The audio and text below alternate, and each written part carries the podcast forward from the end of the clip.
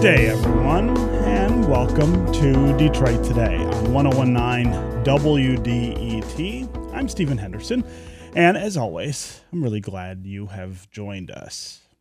Hard to remember that we're in the middle of a presidential election, but we are, despite all of the distractions from the coronavirus pandemic. And we were reminded yesterday when Bernie Sanders, a Democratic senator from Vermont, who has for a while now wanted to be the president of the United States, decided that he would call it quits in 2020 and withdraw from the campaign. This comes after a huge surge for Vice President Joe Biden in recent state contests. And if you can remember, before the pandemic took over our lives, Biden was really performing well in lots of these primaries after not having performed almost at all in the very early rounds. He had built a lead that probably was insurmountable, and that's probably why Bernie Sanders has decided to withdraw from the race. But the question now is what does this mean for the election moving forward? And will Democrats be able to coalesce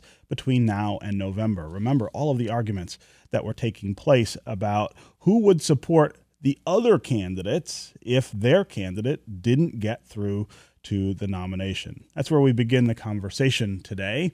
And joining us for uh, that conversation is Dave Weigel. He is a national reporter covering politics for the Washington Post and author of the Trailer newsletter. Dave Weigel, welcome to Detroit Today. Hey, thanks for having me. I appreciate it. So let's start with why Bernie Sanders chose now to make this decision. Uh, he was, I think, pretty blunt uh, in his statements yesterday. He talked to staff and he had a public live stream for supporters saying just he did not feel comfortable continuing to ask people to volunteer for him and donate to him.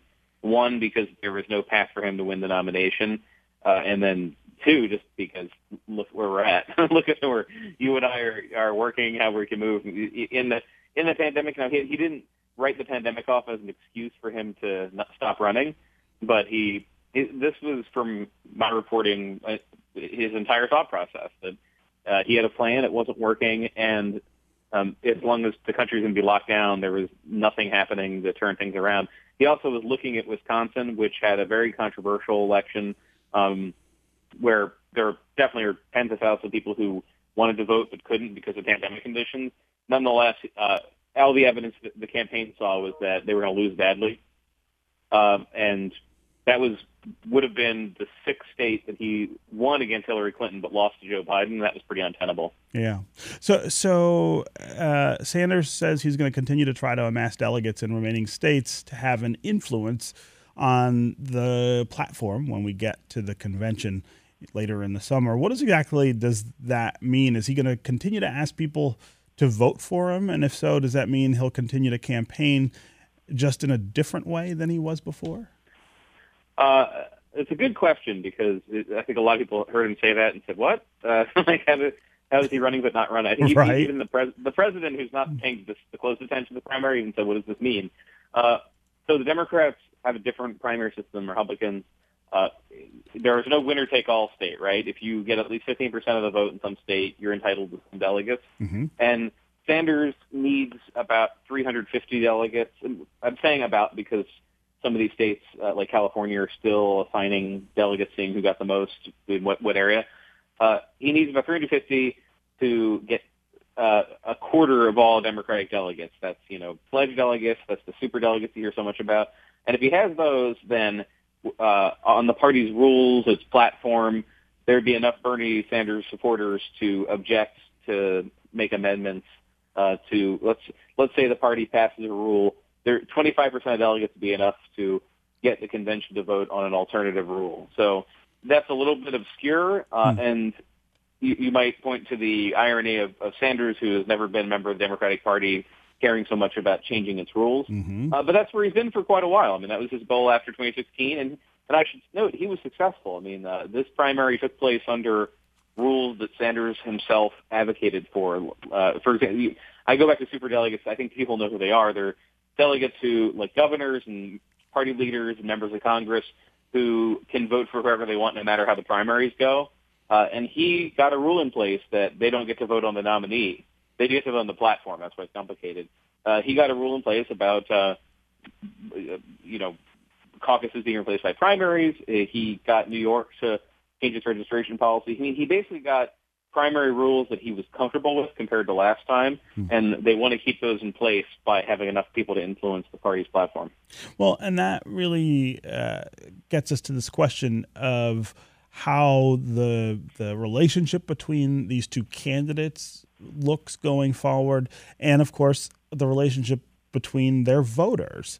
Democrats, of course, want everybody to support the eventual nominee, which looks like it'll be Joe Biden. Uh, if Bernie Sanders is still trying to get votes and trying to influence the platform, does that kind of confound the efforts to sew everybody together under the same the same tent or flag or whatever imagery you would, yeah. would want to use there? Is that is that problematic for Joe Biden? I think in one way it does, uh, in that there are 27 contests yet. I mean, there there, there would have been less, but Georgia and Ohio and a number of states delayed their their contests. Um, some of them are basically done. Like um, in Hawaii, people have been mail voting, and we're going to find out the results in a couple days of who won there.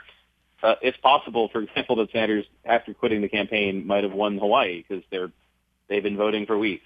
Uh, and so the, the the sense in which it hurts Biden narrowly is there'll be the, the occasional headline that oh he uh, either Sanders won a primary or more likely um, let's look at look down the calendar at like Oregon mm-hmm. where Sanders did very well. It's very possible that Sanders out of the race for a month. Um, he gets 20% of the vote in Oregon. And I think if I'm the Republican National Committee, I put out a press release making fun of how this guy was only able to, you know, how Biden is a weak nominee. He's only got 75, 80% of the vote, et cetera. Uh, in context, uh, that's not unusual. When the Sanders, uh, sorry, the, the president himself put away all his opponents in early May of 2016, and there was another month with nine primaries, and he never got more than 79% of the vote. There, there are some states where Trump, as the Republican nominee, was getting 65, 68 percent. Mm-hmm. No one cared.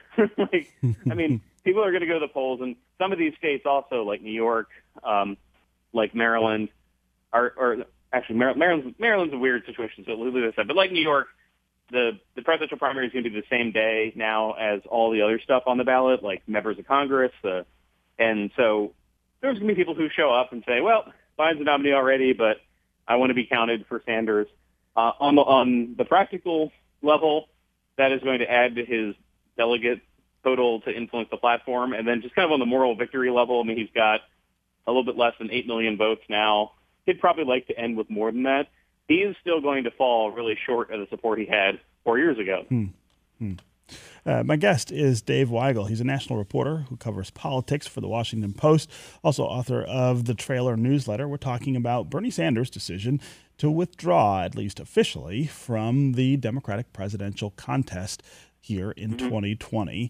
Uh, we're talking about what goes on in the future here, what happens as we get into later primaries, what happens when we get to the conventions, and of course, what happens when we get to the fall.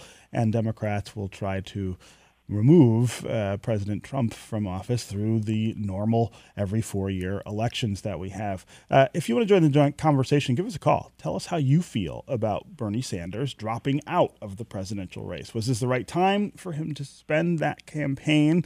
We especially want to hear from you if you're a Bernie supporter. What do you plan to do now and in November? Are you going to support? Joe Biden, if he's the nominee, over Donald Trump? Or will you vote for Donald Trump, uh, even though you were supporting Bernie Sanders? Or will you just sit out the election? Something I've heard from an awful lot of people. Uh, over the last couple of months. As always, the number on the phones here is 313 577 1019. That's 313 577 1019. You can also go to the WDET Facebook page and put comments there, or you can go to Twitter and hashtag Detroit Today, and we'll work you into the conversation. It is nice in a way to be talking again about politics, which is kind of a normal subject on this show, a normal subject in our lives, and we do want to hear from you about how you feel about Bernie Sanders no longer being uh, a contestant in the Democratic primary. But as always, here right now on Detroit Today, we also just want to hear from you about how you're doing during this pandemic, during all of the changes that we're experiencing, uh, all of the fear, all of the loss that we're enduring, especially here in the Detroit area. Just give us a call. Let us know how things are going. Let us know how things are going with your work. If you own a small business, if you've been laid off from work, uh, I think it's really important, again, for us to be able to come together each day here because we can't come together physically anywhere uh, to be able to connect with each other and talk about what's happening. Again, 313 577 1019 is the number on the phones. Let's start with Mark in Redford Township. Mark, welcome to the show. Hi, Stephen. I'm a frequent caller. How are you doing? Good. How are you? Good. Hanging in there with this virus and everything. And yeah. Yes. I mean, we're all just trying to to manage, I think, and and ad- yeah, adjust to the new world, right? yeah. What I wanted to say was, um, I'm a Sanders supporter, or was, I guess you could say at this point. Mm-hmm. But I think we have to rally behind Biden now, even though I think he's part of the establishment. And uh, now more than ever, we need some kind of brand of socialism too, because you know with this healthcare crisis and and the disparity because of it, Mm-hmm. um, now more than ever, we need to address the people's needs. And and Mark, are you confident that uh, former Vice President Biden will be able to do that? Are you confident that uh, he will push the country in a different direction, even if it's not all the way in the direction that Bernie Sanders wanted? Uh, are you confident that he'll do the kind of job that, that you could you could be proud of? Well, this is kind of my my hope. for the, uh, Uh, Mark, I think we lost you there. Uh, give us a call back if you want to finish your thought. I appreciate the call, though, and the thoughts. Let's go to Mike in Chesterfield. Mike, welcome to the show. Hey there, how are you guys today? Good. How are you? Doing fine. I just wanted to point out the importance of since now we have this um, election now between the two party candidates and they're highly polarizing, very unlikable candidates. Now is the time to realize you do not shame people in this election. Hmm. You do not criticize anyone for saying I'm not voting or I'm voting third party or I'm writing in someone or I'm voting for the other one. This, especially after this crisis we're going through, we can't afford to um, break friendships or lose, uh, you know, through family squabbles over these horrendous politicians. Hmm. We we literally cannot handle that anymore, and it's vitally important that we do not make this a binary choice in this election. If it happens, it happens, but it's it's downright sickening. You know, we had to go through it the last time. Now we're back again, and it's between the Democrat and the Republican. Nobody wants this, Yeah. and yet here it is. Uh, Mike, I really, I really appreciate the call and and your perspective on this. Uh, Dave Weigel, I wonder what you make of the fact that so four years ago, when Hillary Clinton and Bernie Sanders went pretty much down to the wire in their contest, their primary, uh, you know, they weren't friends. These were not people who who had much of a relationship. That's really different with Joe Biden and Bernie Sanders, uh, who, who've known each other for a long time and describe each other as friends. I, I wonder if you think that makes it easier to do what Mike is suggesting, which is to to kind of bring everyone together without the kind of animosity or blame that we saw in 2016.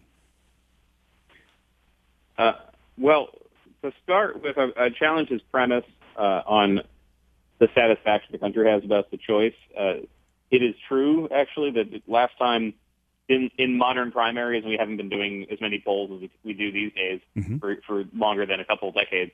In modern primaries, the last time those were two candidates who had the highest um, negative numbers of anybody in history. That's not the case this time. Uh, Trump remains the most unpopular president seeking re-election since Jimmy Carter. Uh, Biden's about 50-50. I mean, there, and he at, at points has been much higher as Hillary was. But one thing that um, I think people in, in in the Sanders movement uh, admitted, and some a, th- a thing that Republicans admit, certainly a reason why they try to bring down Biden, is that just they he has not been, I think, tenderized by 30 years of, ne- of negative coverage. Hmm. Uh, and frankly, for uh, if you've seen if you've seen or read I Claudius, it reminds me a little bit of that. It's just that he he was somebody who was close to power that people didn't take very seriously for a very long time. I mean, I actually have a old cover in Newsweek from when he was vice president his first term, and the premise was the cover was Joe's no joke. The premise being, uh, eh, this is the goofy guy who well, he's not going to be president soon. It happens. My point being that he's been fairly well liked. Uh, I think he got more scar tissue in this campaign, but mostly from the left. Uh, even the, the Trump campaign has spent um, spent with some with some risks and downsides like like impeachment. Spent a lot of time trying to portray him as corrupt because of um, uh, because his his his son Hunter's uh, mm-hmm. job in Ukraine and kind of hand waving away the, the Trump kids getting rich as their as their father's president, right? Mm-hmm. But they've been trying to find a way to turn Biden as into as unacceptable a character as Hillary, and that is uh, that is hard to do uh, over a few months compared to over 30 years. One thing Sanders learned in the primary, frankly, was that, and Michigan's a great example. Uh, and and Michigan psychologically, I think, was devastating to Sanders when he when he lost it because yes, the uh, it turned out, and it was kind of clear at the time, but you know how do you how can you tell? It turned out that a lot of the votes for Sanders in 2016 were people who didn't really agree with him, but really hated Hillary Clinton and um, and wanted to make a statement against her.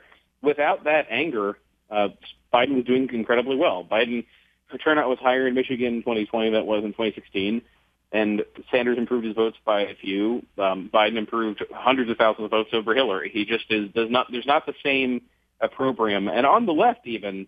Um, it goes back back and forth. I mean, I think a lot of people spun themselves on the left into hating Biden. Uh, you know, going back to the Anita Hill hearings, to the crime bill, et cetera, et cetera. Mm-hmm. Some of that was warning that it would be tough for him to to beat Trump. Some of it, I think, some some that I don't doubt is sincere. Um, but at the same time, just the, he does not have Clinton's long network, uh, gigantic kind of uh, group of allies. And one thing some people on the left are optimistic about is Biden has been pretty amenable to uh, changing his positions, adopting new positions. Sure. Now, Biden's personality is such that he he claims he never does this. like, uh, I mean, he but he'll he'll for example take a lot of credit for coming out for gay marriage, um, and that was after he voted for Defense Marriage Act, all that he tends to get a little bit uh, huffy if you say he's not been a progressive, but he always defaults to taking what he thinks is the pro- progressive uh, position. Not always, but in the last 10 years as vice president. Um, so there's a lot of optimism that he can be pressured in a way people worried Hillary Clinton couldn't be. I mean, Clinton just had, um, and Clinton and, and Biden both had a little bit of this attitude, but Clinton was far harder to move than Biden was. And uh, the issues that people were aware are aware of now of, of people under 40 not being excited by Biden. Um, I think that's fair to say. Even people who are uh, under 40 who are going to vote for him are not super excited. Yeah. The, the campaign's aware of that, and it's adapting more than Hillary did. The, the the Sanders, sorry, the Biden strategy is kind of the Hillary strategy from last time of getting a lot of frustrated moderates and former Republicans to to vote to reject Trump and vote for him. Uh, but it, on top of that, there is I think, more of a offer to progressives on how they're going to deliver. Uh, the healthcare fight, I think, is one you're going to hear a lot about because mm-hmm. there were candidates who co-sponsored Sanders' Medicare for All bill, um, even if they didn't agree with every single part of it. Biden ran against Medicare for All, and a lot of people will point out his healthcare plan doesn't cover every single person. It would leave a few million people uncovered. At the same time, he's been changing that. He's been adopting uh, different student uh, student debt policies, abortion policies. He's been pretty movable. Uh, now you can move too far and be uh, accused of flip flopping or being uh, insincere. For again, for some reason, Biden has not really been hit by that the way the other nominees have been. Yeah. And the pandemic is changing things in ways that are hard to predict. It just it is taking up time. Um, one that otherwise might be spent on the campaign, uh, and two, that's making it impossible to have big rallies, big organizing. In some ways, that hurts the Democrats. Uh, in in others, it really does hurt the president because the the, the president's premise was that he was going to have rallies of 10,000, 20,000 people around the country nonstop and sign up sign up new volunteers and voters. He can't do it. Whereas uh, Biden's, I think, more comfortable in a front porch campaign setting. Yeah, yeah. Uh, again, thanks for the call and uh, the comments. Let's go to Lauren in Ann Arbor. Lauren, what's mm-hmm. on your mind? Well, I think this whole discussion needs to take a big step back Um, I am a Bernie supporter. I have been since I've known about him when he was mayor of Burlington. A family friend worked for him in Burlington, mm-hmm. and he's been representing the same issues that I have for my entire adult life. But the whole idea that Bernie supporters are going to vote Trump and that kind of stuff, that's that's a media creation. That's not a reality. I've never met a single Bernie supporter who would do such a thing. Hmm. My concern is that Bernie just gave away his podium, and he was the only one addressing the issues that are at the forefront of our minds on the national level. Um, Medicare for All now has a 55 plus percent approval rating among all Americans, mm-hmm. not Democratic right. voters, not progressives, all of us.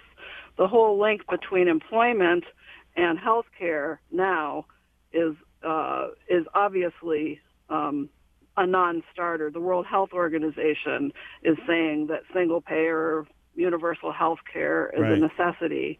And also the whole argument, how are we going to pay for it, is clearly uh, un- a dead dog at this point because we managed to pull trillions out of a hat to make Wall Street we whole. sure did, and yeah. to, to save the banks and the insurance companies and so forth. But my other point is, uh, Lauren, I, have got to, Lauren, I've got to cut you off because we're going to run out of time, and I do want Dave Weigel to to respond to what you just said. This idea of where the healthcare conversation goes because of Bernie, I think is really interesting. We've got about a minute left, Dave, but I want to have you address that. Well, no, she she makes an interesting point, and I think that's uh, that's why there's been so much frustration. Um, it's easy for Sanders supporters to imagine the this moment, which they couldn't have predicted, uh, clarifying why he his agenda was correct. I would just add, you could talk to Senators uh, Elizabeth Warren supporters, and they'd say the same thing. All the people, you know, she had coronavirus plan actually much before Sanders did in mm-hmm. January. This would have been her moment. Uh, I would just point to what Biden's actually been doing in these online forums he's holding. Uh, he had one yesterday focusing on the disparate effects of the of the pandemic on black and brown communities. Mm-hmm. Uh, uh, uh, one thing I've noticed, there, there's some Sanders supporters I think are ready to go on board, and some who just write don't even pay attention to what Biden's saying. Um, and often the way they see him is there'll be some video from Republicans that clips the five seconds where he trips over a word. Right. If you actually look at the content of Biden, he has been uh, moving more in Sanders' direction, but it's absolutely understandable. If if you looked at Sanders' agenda and thought what is a moment the country can get behind it. That's it's so heartbreaking to you right now. Is the context of this this pandemic was validating a lot of what Sanders ran on, and he's no longer running to take advantage of it. Yeah, yeah. Okay, Dave Weigel, national reporter for the Washington Post and author of the Trailer newsletter. Really great to have you with us for this conversation. Thanks. Thank you. Up next, we're going to talk with Dr. Mona Hanna Attisha the Flint pediatrician who raised alarms about lead levels in children during the Flint water crisis. She is one of the thousands of people in Michigan who has contracted the COVID 19 virus. She's going to join me next to talk about living with that virus and her road to recovery. Stay with us on Detroit Today.